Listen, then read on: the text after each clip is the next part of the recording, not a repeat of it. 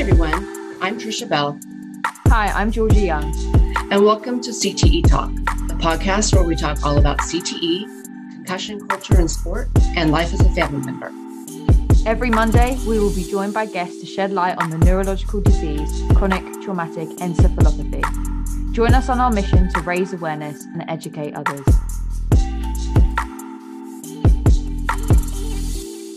Hi, everyone, and welcome back to CTE Talk.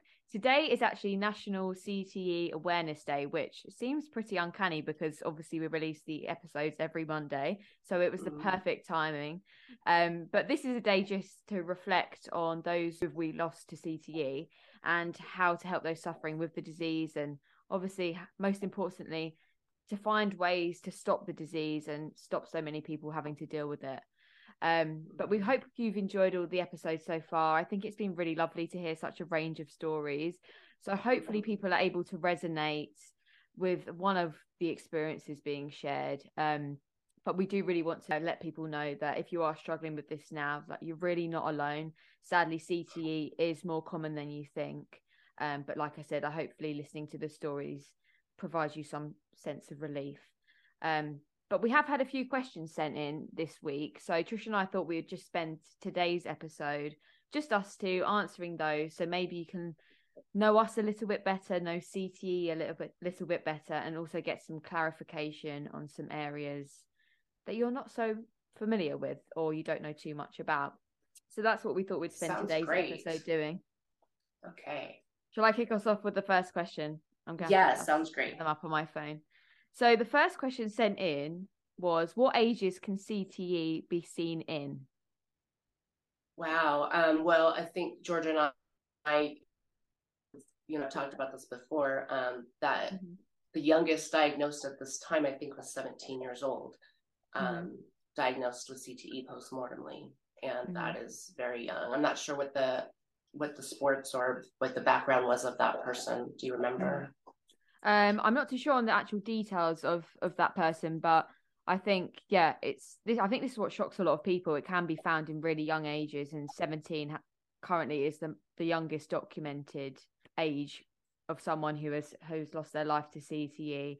Um, I do think there's this whole like misconception that CTE only affects older ages because with other neurodegenerative diseases such as Alzheimer's, dementia, they are associated with people aged over 60 really. So i think people think that because some of the symptoms overlap that it's the case for cte but this is what's so different um, about CTE and we have to remember that it's caused by repetitive head impact so say if you've had repetitive head impacts from the age of 10 years old or untreated concussions from a young age then sadly that development and th- that build up of tau and that protein can can start from an early on and that is why we do see it in in younger age groups.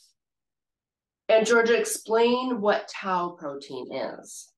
Yeah so tau protein is it's basically a, a protein within your brain that can migrate and um it builds up. So this is what causes or stops the functioning of the brain in the way that a normal one would work.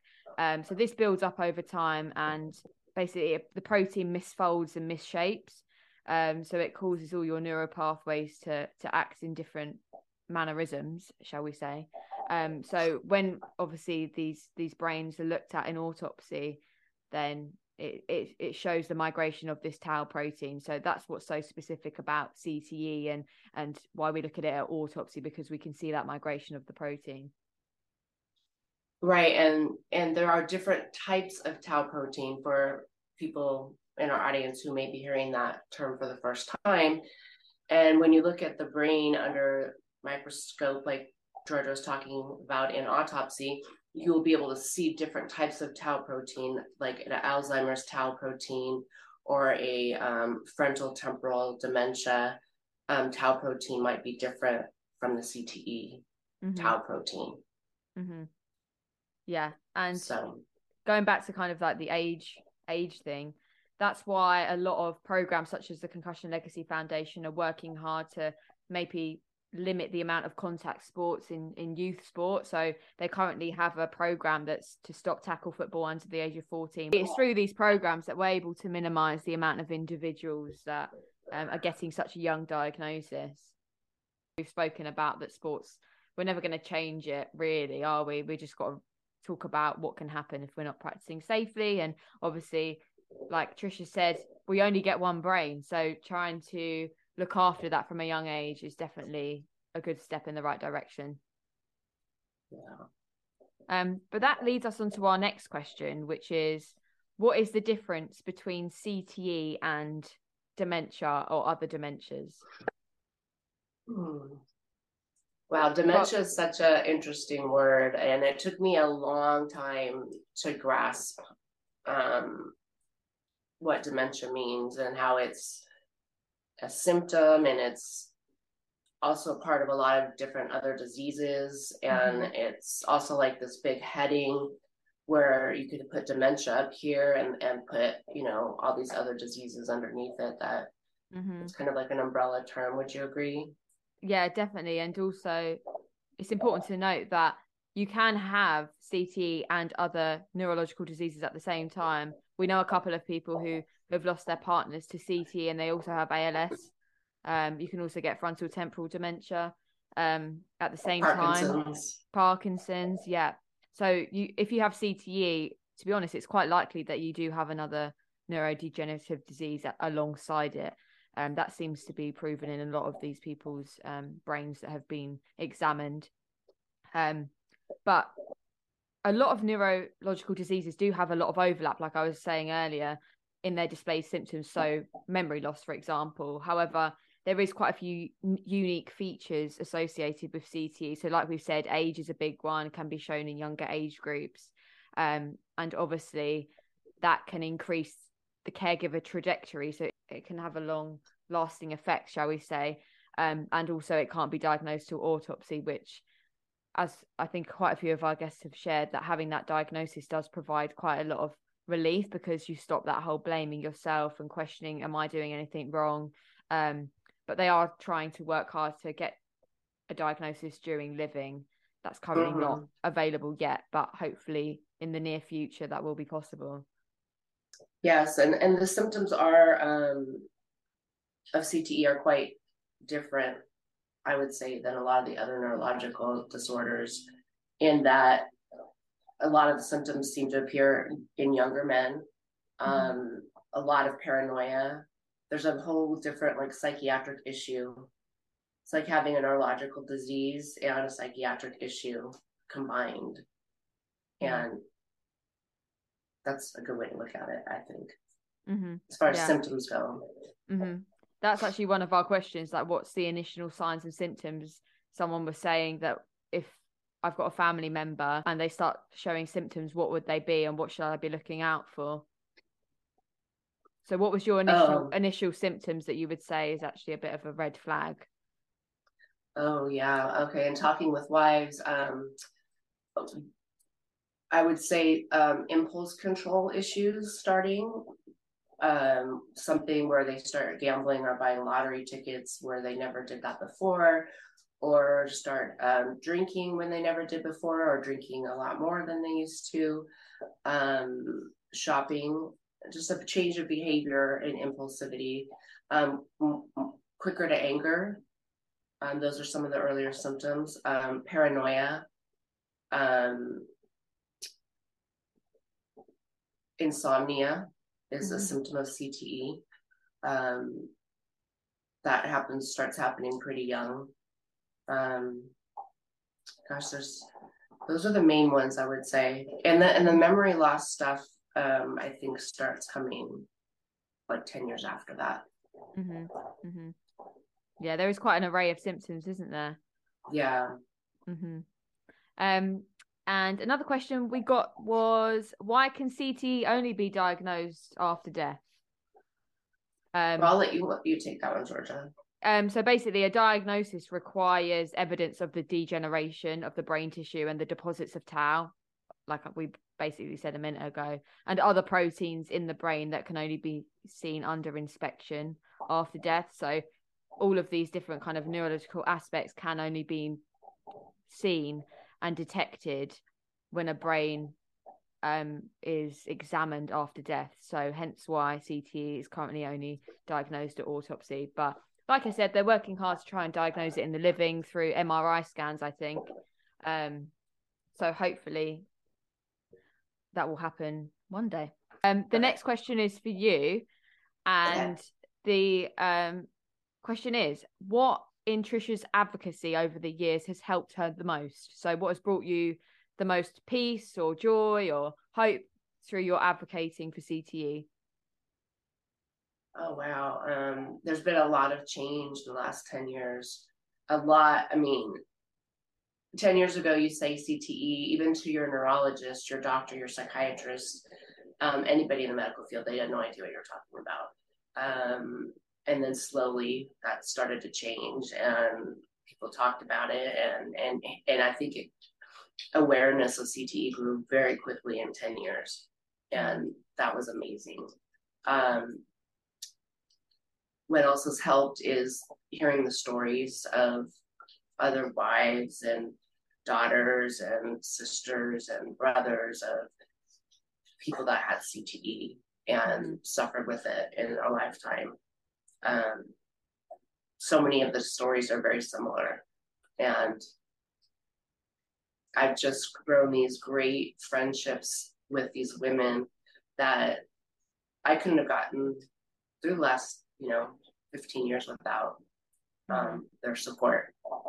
So I don't know how, how people handled it before that, before when the when the wives of these most mostly athletes, um, when these wives had their husbands change into different people and had no idea and there was no mm-hmm. facebook to communicate with other people and and find other stories that are like yours you know so they suffered in silence thinking they were the only ones and they were crazy and mm-hmm. a lot a lot of them i was going to say it must be quite nice for you to actually see the development of CTE awareness and education over over the years i bet you can't quite believe how how far it's actually come Yes. Um, I remember meeting Mr. or Dr. Omalu in 2009 at um, the very first um, like players conference thing we had, uh, retired players, I forgot what they called it, players conference. And it was at a hotel in Vegas and um, we went and um, that was the first time we heard about CTE. And that was what, four, going on 14 years ago. Mm. So that's amazing. Mm-hmm. Mm-hmm. Yeah, and all these stories that we hear now and all the individuals that come forward and share their experiences is what's helping us develop that knowledge and and that ability to do the research and help so many people going through it now or who may go through it um in future years. So the next question is this one's for me. What research is Georgia undertaking at the moment? So I think I said in the first episode that I'm in my final year of my PhD. So mine is fo- very focused upon. I know, woohoo! I can't wait to finish. then we're gonna have to call you Doctor Young. I I know. I'm definitely gonna milk Doctor Georgia. I'm, I'm, definitely gonna milk that. I must admit. you have to.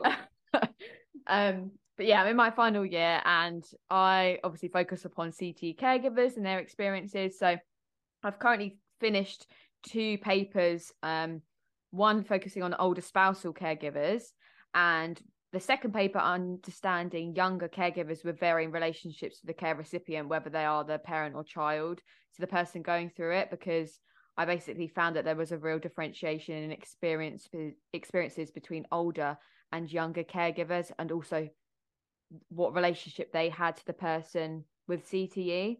Um, so mm-hmm. I was really interested in that, and so I I separated the two papers. Um, I think it's basically because with older individuals, older caregivers, that's what you do associate with neurological diseases like dementia, like your Alzheimer's.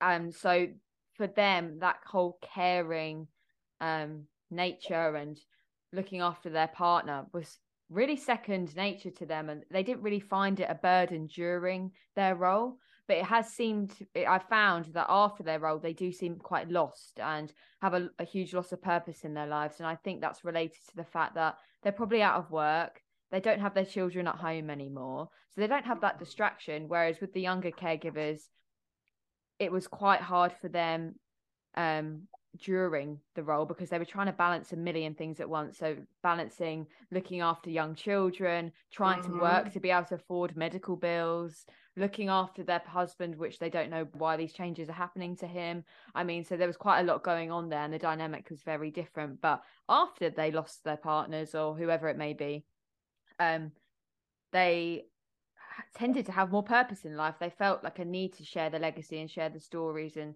um and help with their CT advocacy and also having them different dynamics in life, work and a family to run was a bit of a distraction for them. So that's kind of where I'm at at the moment, and I'm sure I'll share them papers when they've been published. Um, but currently, I am working on something that is helping support CT caregivers. So I'm creating a resource, and I'm going to basically disseminate that to a range of CT caregivers. Um, and see how effective it is for them in terms of the burden or any negative implications that they've experienced or are experiencing. Hopefully, to try and minimize the amount of difficulties that individuals have post their role. Um, so hopefully that will um, be quite effective. Um, mm-hmm. And yeah, I should finish that in a couple of months. So I'm excited about that. So that's where my research is at at the moment. Um, Yay! I'm excited to read those. You haven't even been able to read the one that we did when I, you were one of my participants, were you? That hasn't come out yet. The letter. Mm, oh, the yeah, letter no. Mm-hmm. Yeah. So no, no, no. Be, it was the interview. Yeah. Yeah. Sorry. Yeah. That should come out at the end of the year. Um, so that's exciting. Um, okay. Let's go on to the next question. Can you get CTE if you don't play sport? Yes, you can. In fact, the uh, most common um, cause of CTE in women is domestic violence. Mm-hmm. And that is a fact. Mm-hmm. Women also, um, I mean, cheerleading is considered a sport. Um, mm-hmm. But you know, cheerleaders get CTE. Mm-hmm. Um, jockeys get CTE. That's a sport also too, though. But yes, mm-hmm. what what do you what do you say, Georgia? Yep, hundred percent. Like I reiterated at the start, CTE is caused by repetitive head trauma, repetitive head injury. You can get that from anything, any sport. I mean, like Trisha said, domestic violence victims sadly have to deal with that too. Um, I think there's a again a misconception that it's just NFL players, but actually it can happen to, like I said, anyone who has suffers from a lot of concussions or head injuries. Um, and we have got a couple of guests coming on, haven't we? That their partners or their brother they didn't play sport they didn't actually play in the NFL and they passed away from CTE so it might be quite insightful for people to listen to them episodes that are coming up soon um, but also veterans are a big one. Um, we're mm-hmm. actually sh- soon to have a collaboration with um, the Coming Home Well organization, which is a non-profit organization that specializes in uh, looking after and supporting veterans um, after they return and dealing with the effects of brain injury um, that they've experienced.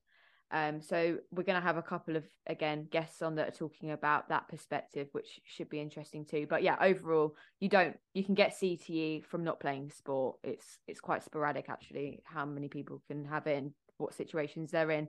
Um, that goes on to our next question, which is actually about veterans. So CT is considered degenerative. So why isn't there more concentrated groups focusing on Vietnam veterans? It's a very good question. Um, we know that the, it's the the blast impacts mm-hmm. that have the the impact on their brains that mm-hmm. that cause the CTE like symptoms because again it's those subconcussive hits like Georgia mm-hmm. was talking about. Mm-hmm. Um, I'm not sure did they have that same technology um, in Vietnam? I mean, were they did they have those IEDs, those intermittent explosive devices? I mean, they had grenades, but Mm-hmm. I don't know. That's a good question. Because a lot of my research is focused on caregivers, I did do a bit of research around this question because I didn't want to provide any false information. Um, but actually, I was quite, I would say shocked, but I'm sadly not at the same time that um, it was actually shown that since 9 11, over 300,000 soldiers have returned home with brain injuries. Um, and Anne McKee has actually done quite a lot of research um, on this and on these individuals. In a recent study uh, where she looked at 125 veterans' brains, 74 of them had CTE. It's basically caused by that blast that you was talking about, Trisha. It's a blast injury. It causes tremendous whiplash injury to the brain um, and within inside the skull, and that's what gives rise to the same changes that we see in football players as in mi- military veterans. So it's again, it's that whole blast repetitive head injury that's causing that's causing it. I mean, there is, I think I, we can put a few links down in the description of that paper and some other research that's looking at that. So hopefully that could be of use for you. Um, but there definitely is a lot of focus on veterans, and I know that there's quite a few organisations that are looking into that too, which is very important. Also, also, I do know that even like according to like the Veterans Administration here in the United States, mm-hmm. and that um, PTSD and TBI, traumatic brain injury symptoms, are very similar. Mm-hmm. And like when you're getting rated out of the Veterans Administration after like you leave your military post or your um, military service, mm-hmm. um, they will those symptoms like overlap. So it's very it, it's very tenuous whether you're you've got PTSD or whether you've got a traumatic brain injury going on, mm-hmm. and and the benefits are different and the care is different depending mm-hmm. on what you're diagnosed with. But mm-hmm. I mean, back in the day, like World War One, it was called shell shock, wasn't it? That um, right when people were blasted in the head or they weren't protected. But obviously, back then they literally had the protective equipment was so limited compared to what it probably is now. Um, but I think with veterans as well, I mean, it's definitely the same with NFL players or anyone with CTE. But as as part of kind of them suffering the brain injury, they're also dealing with, like you said, a lot of PTSD, a lot of psychological symptoms. Um, so that's definitely a, a cause for concern, and that is why a lot of more people are now speaking out about the veteran side um, of it. So hopefully, people can get, get again gain insight when we have these wonderful guests joining us soon from Coming Home Well organization that are going to share their stories and what what work they're doing. Wow, that's wonderful! I'm so excited for that. The last question for today is how does brain donation work? They speak they've seen a lot of people talk about how they've donated their brains or donate sorry, donated their partner's brains. Um, but they wondered how it worked. Well, I only know of the way Boston University does it, and yeah. I don't. Are they the only? Um, I don't think I they're think, the only. I, they're the main place. They are the main brain diagnosis, but yeah. yeah. Well, um, years ago, we got a um, some different women I know got a card and they um, with a phone number on it, mm-hmm. and and I think the loved one that they thought might have CTE like basically you carry it in your wallet so that when the person whose brain you want to donate um, passes, you have a phone number to call right away, wh- wherever that happens, you know. And then Boston University um, if they accept it, they will go ahead and coordinate going to pick the brain up wherever that is and mm-hmm. getting it back to Boston University in, in time. And there's a time mm-hmm. frame. Yeah. I, am not too sure what the time frame is, but on this, I was going to say on the Concussion Legacy Foundation website, they actually have a link to or the form basically to fill out if you do want to pledge your brain or pledging your loved one's brain. Um, and I know because I've met a lot of the the people at the huddle. I'm sure you spoke to them too, Trisha, that work um, for the brain bank, and they they deal with all of this side and speak to the family members. And mm-hmm. I know that everyone who's been through this process has had nothing but great experiences, and they really basically just speak to the person they get the key information and they, and they deal with it i mean it's quite a smooth process um in terms of their side, but we'll leave the link to, to that if people just want to interestingly have a look of what it looks like. Um, yeah, it's on the Concussion Legacy Foundation website. Um, and it's I was old school. I just had a little card I was carrying around, so I mm-hmm. didn't I didn't know they. yeah, I don't know how long this has been there for, but um, yeah, I yeah. mean, it's, it's, it's a great way to to be able to do it. So that is the end of today's Q&A session. We hope that you all have learned something new and you've gained some clarification on some of the key questions that you've sent in. Cool. To be fair, every month for us, Trisha, is CT Awareness Month. So um... for us, yes. so we will be continuing doing what we're doing um if you guys like this these q&a sessions please do let us know in the comments because maybe every month we can do one it's been great speaking to you all again um join us next week Monday eight o'clock for the next episode of CTE Talk. Goodbye, everyone. Thank Bye. you.